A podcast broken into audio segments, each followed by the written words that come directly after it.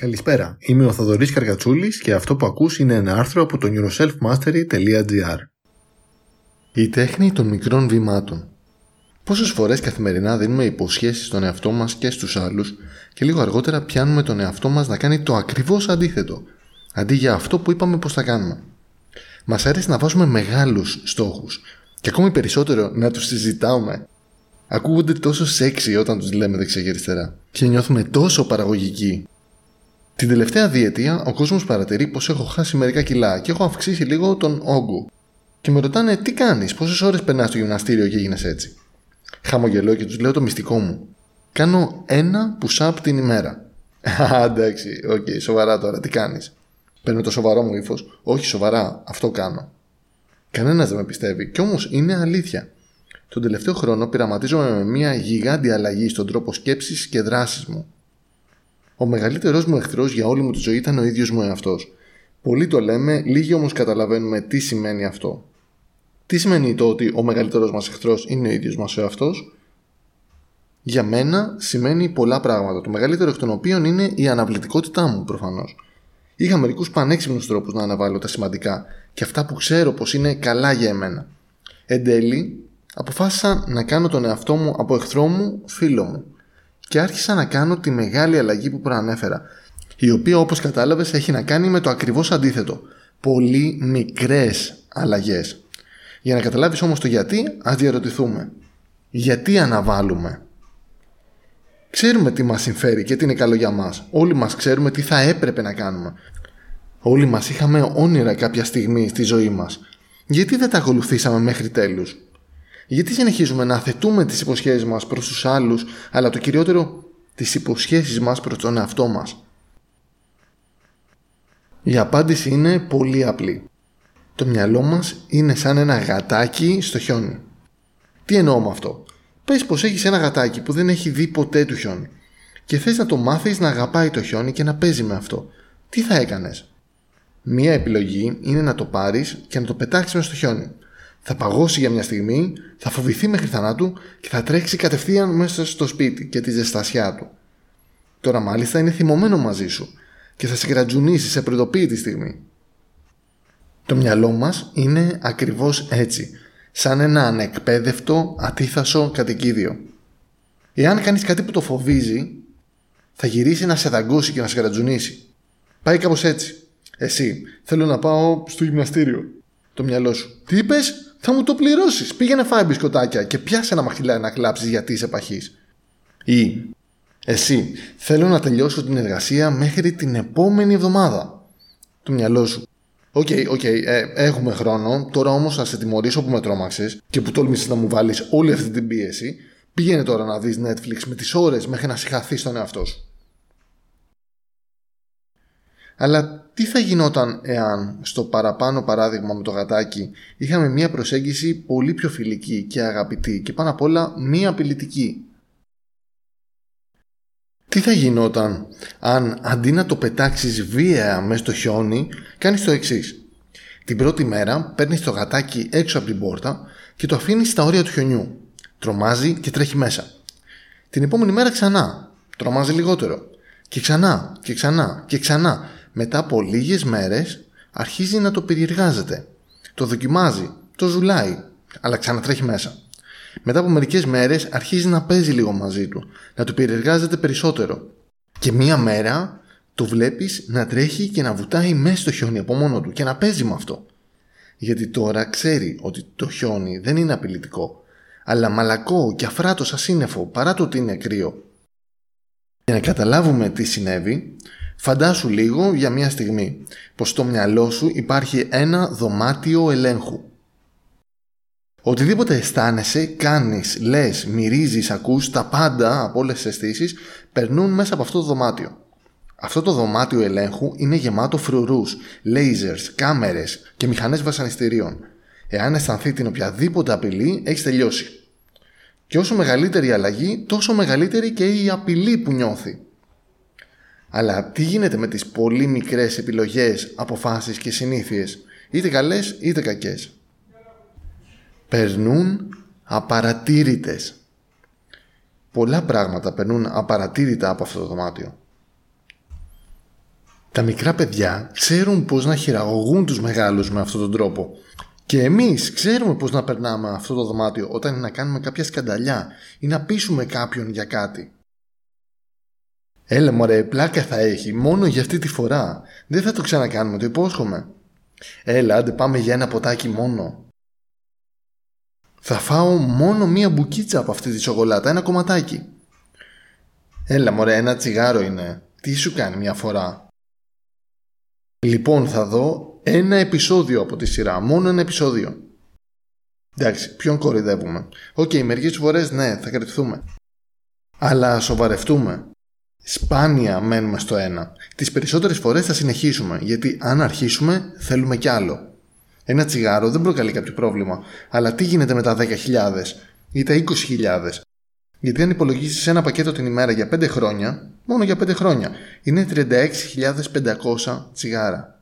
τριάντα έξι χιλιάδες πεντακόσιες μικρές επιλογές, ω ναι, που πέρασαν απαρατήρητες. Αλλά τι γίνεται με τις θετικές αλλαγές. Είδες πόσο κουλό σου ακούστηκε το ένα push-up την ημέρα όταν το είπα. Τι να σου κάνει το ένα push-up. Δεν είναι στην κουλτούρα μας να συζητάμε πώς να κάνεις ένα push-up την ημέρα. Δεν είναι τόσο σεξι. Είναι καλύτερο το πήγαινε γυμναστήριο τρεις με πέντε φορές την εβδομάδα για δύο ώρες τη φορά. Ακούγεται πιο σωστό. Δεν είναι ωραίο το πώς να χάσεις εκατό γραμμάρια ή διακόσια γραμμάρια. Αλλά πώς να χάσεις είκοσι ή πενήντα κιλά ή να κάνεις κοιλιακούς σε δύο εβδομάδες. Δεν είναι το πώς να αυξήσεις τα έσοδά σου κατά πενήντα ευρώ. Αλλά πώς να διπλασιάσεις ή να τριπλασιάσεις τα έσοδά σου. Ή πώς να γίνεις εκατομμυριούχος μέσα σε πέντε μέρες. Και δεν αρχίζουμε γιατί περιμένουμε τη σωστή στιγμή. Να νιώσουμε πάθος, ενθουσιασμό και να έχουμε όρεξη να το κάνουμε. Αλλά η όρεξη είναι συναίσθημα. Και τα συναισθήματα είναι τελείως ασταθή και αναξιόπιστα. Όπως οι αμόλοφοι της ερήμου Σαχάρα που αλλάζουν συνεχώς με τον άνεμο. Η όρεξη, η έμπνευση δεν είναι για συνήθειες ή για αλλαγές ζωής. Δεν μπορούμε να χτίσουμε τίποτα πραγματικά σταθερό πάνω σε μία τόσο ασταθή βάση. Είναι πραγματικά σαν να προσπαθούμε να χτίσουμε κάστρα στην άμμο. Επαναλαμβάνω, δεν μπορούμε να χτίσουμε τίποτε πραγματικά σταθερό πάνω σε μία τόσο ασταθή βάση συναισθημάτων όπως η όρεξη και η έμπνευση. Χρειαζόμαστε κάτι σταθερό, κάτι που να λειτουργεί εκατό τοις εκατό των φορών, όχι πενήντα τοις εκατό ή τριάντα τοις εκατό. Και όσο περιμένουμε εμείς να μας έρθει η όρεξη και η κατάλληλη στιγμή, μήνες και χρόνια περνούν και τίποτα δεν συμβαίνει. Αλλά οι μικρές επιλογές, αποφάσεις και συνήθειες περνούν κυριολεκτικά κάτω από τη μύτη μας. Ίσως το ένα push-up ή το να διαβάσεις μια σελίδα από ένα βιβλίο ή από τα πέντε κουταλάκια ζάχαρης στον καφέ να κόψεις το ένα ή να γράψεις ένα πράγμα για το οποίο είσαι ευγνώμων από την ημέρα σου ή να κάτσεις να χαλαρώσεις μόνος σε μία καρέκλα δίχως να κάνεις τίποτε για ένα με δύο λεπτά. Όντως να μην κάνει καμία μεγάλη διαφορά. Όμως όταν το βάζεις σκοπό να το κάνεις καθημερινά, οι μέρες περνούν χωρίς να το καταλαβαίνεις, επειδή δεν ενεργοποιείται αυτός ο συναγερμός από το δωμάτιο που προαναφέραμε, το δωμάτιο ελέγχου. Και αν τα κάνεις tick ή βάζεις ένα νούμερο, σε ένα απλό ημερολόγιο τείχου, ξαφνικά βλέπεις ότι έχεις φτάσει τις τριάντα ημέρες, μετά τις πενήντα, μετά τις ογδόντα τοις εκατό και δεν το είχες συνειδητοποιήσει καν το πόσο εύκολα περνάει ο χρόνος και ότι τόσο εύκολα κάνεις κάτι μικρό καθημερινά. Το μεγαλύτερο πλεονέκτημα των μίνι συνηθιών, ξέρεις ποιο είναι? Μάντεψε ποιο είναι. Τηρείς μια απλή υπόσχεση που έδωσες στον εαυτό σου και τα δεδομένα μιλάνε μόνα τους. Γίνεσαι αυτός που όταν λες ότι θα κάνεις κάτι, το κάνεις. Αυτή είναι η βάση της αυτοπεποίθησης. Από εκεί που ο εαυτός σου ήταν εχθρός σου, συμφιλιώνεσαι μαζί του. Είχα εκπληκτικά αποτελέσματα με αυτή την απλή μέθοδο και γι' αυτό μιλάω για αυτή σε φίλους, γνωστούς ή ακόμη και σε ασθενείς μου με την πρώτη ευκαιρία. Τώρα, την στιγμή που ηχογραφώ αυτό το επεισόδιο, καθημερινά για τις τελευταίες επτακόσιες είκοσι ημέρες ηρεμώ καθημερινά για ένα λεπτό. Κάνω ένα push-up για τις τελευταίες επτακόσιες μέρες. Καθημερινά. Αν και το έσπασα για μία εβδομάδα και τώρα είμαι ξανά γύρω στο τριακόσια. Ανακάλυψα πως μπορώ να το κάνω. Οπότε άρχισα να προσθέτω προσεκτικά μερικές επιπλέον συνήθειες. Και όχι μόνο αυτό. Η αύξηση στην αυτοπεποίθηση είναι ακόμη μεγαλύτερη από αυτό που φαντάζεσαι. Γιατί, Γιατί ενώ λες θα κάνω ένα, πάντα το πετυχαίνεις. Όμως όταν αρχίσεις, κάποιες φορές θα θέλεις να συνεχίσεις και το ένα θα γίνουν δύο, δέκα ή πενήντα, ή κανονικού workout της μιας ώρας. Ξαφνικά γίνεσαι ο άνθρωπος που λέει λίγα αλλά κάνει πολλά, σε αντίθεση με τον περισσότερο κόσμο που λέει πολλά και κάνει λίγα. Η καθημερινή ενέργεια που δίνει μια τόσο απλή τακτική εις βάθος χρόνου είναι ασύλληπτη και είναι πανεύκολη επίσης, επειδή αυτές οι συνήθειες πλέον έχουν μετατραπεί σε παιχνίδι. Ταυτόχρονα, αυτές οι μίνι συνήθειες όταν περάσουν μερικές ημέρες σου παρέχουν ένα ακλόνητο πυρήνα. Γίνονται σιγά σιγά ένας φωτεινός, ένας διαχρονικός, πολικός αστέρας που σε καθοδηγεί και μπορεί να σε βγάλει από την οποιαδήποτε καταιγίδα και χάος. Επειδή το λες και γίνεται, ό,τι και να συμβαίνει γύρω σου. Και αυτό σου φέρνει την ηρεμία και τη σταθερότητα, ακόμα και μέσα στο χάος. Επειδή, όπως είχε πει και ο Τόνι Ρόμπινς, συστηματικά υπερεκτιμούμε τι μπορούμε να κάνουμε σε μία μέρα ή σε μία εβδομάδα και μεγαλειωδώς υποτιμούμε τι μπορούμε να κάνουμε σε ένα χρόνο ή σε μία δεκαετία. Αυτό είναι χάρισμα του ανθρώπου. Η δύναμη των μικρών συνηθιών και αποφάσεων βρίσκεται στη συνέπεια, εις βάθος χρόνου και στη συσσόρευση αυτών σε κάτι τεράστιο. Πάντα κοιτάμε προς τα πίσω και να ρωτιόμαστε «Μα καλά, τι έκανα όλα αυτά τα χρόνια, μωρέ?» Η απάντηση: μικρές επιλογές, αποφάσεις και συνήθειες που συνεχίζουν να συσσωρεύονται καθημερινά.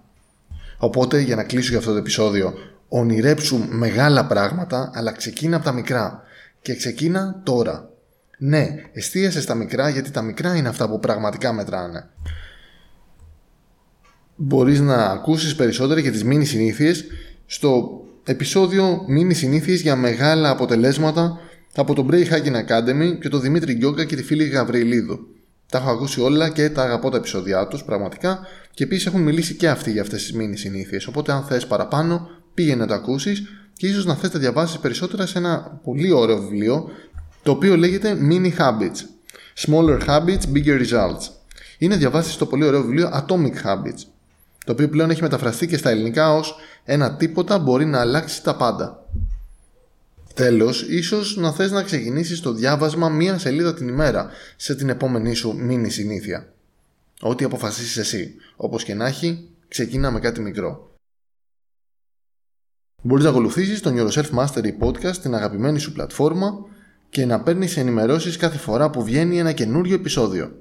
Μπορείς επίσης να γραφτείς στη λίστα των συνδρομητών στο site του neuroselfmastery τελεία gr, ώστε να λαμβάνεις κάθε εβδομάδα καινούριο υλικό και έξτρα υλικό που έχω για τους συνδρομητές, πέρα από τις ενημερώσεις για τα καινούρια επεισόδια podcast και για καινούρια άρθρα.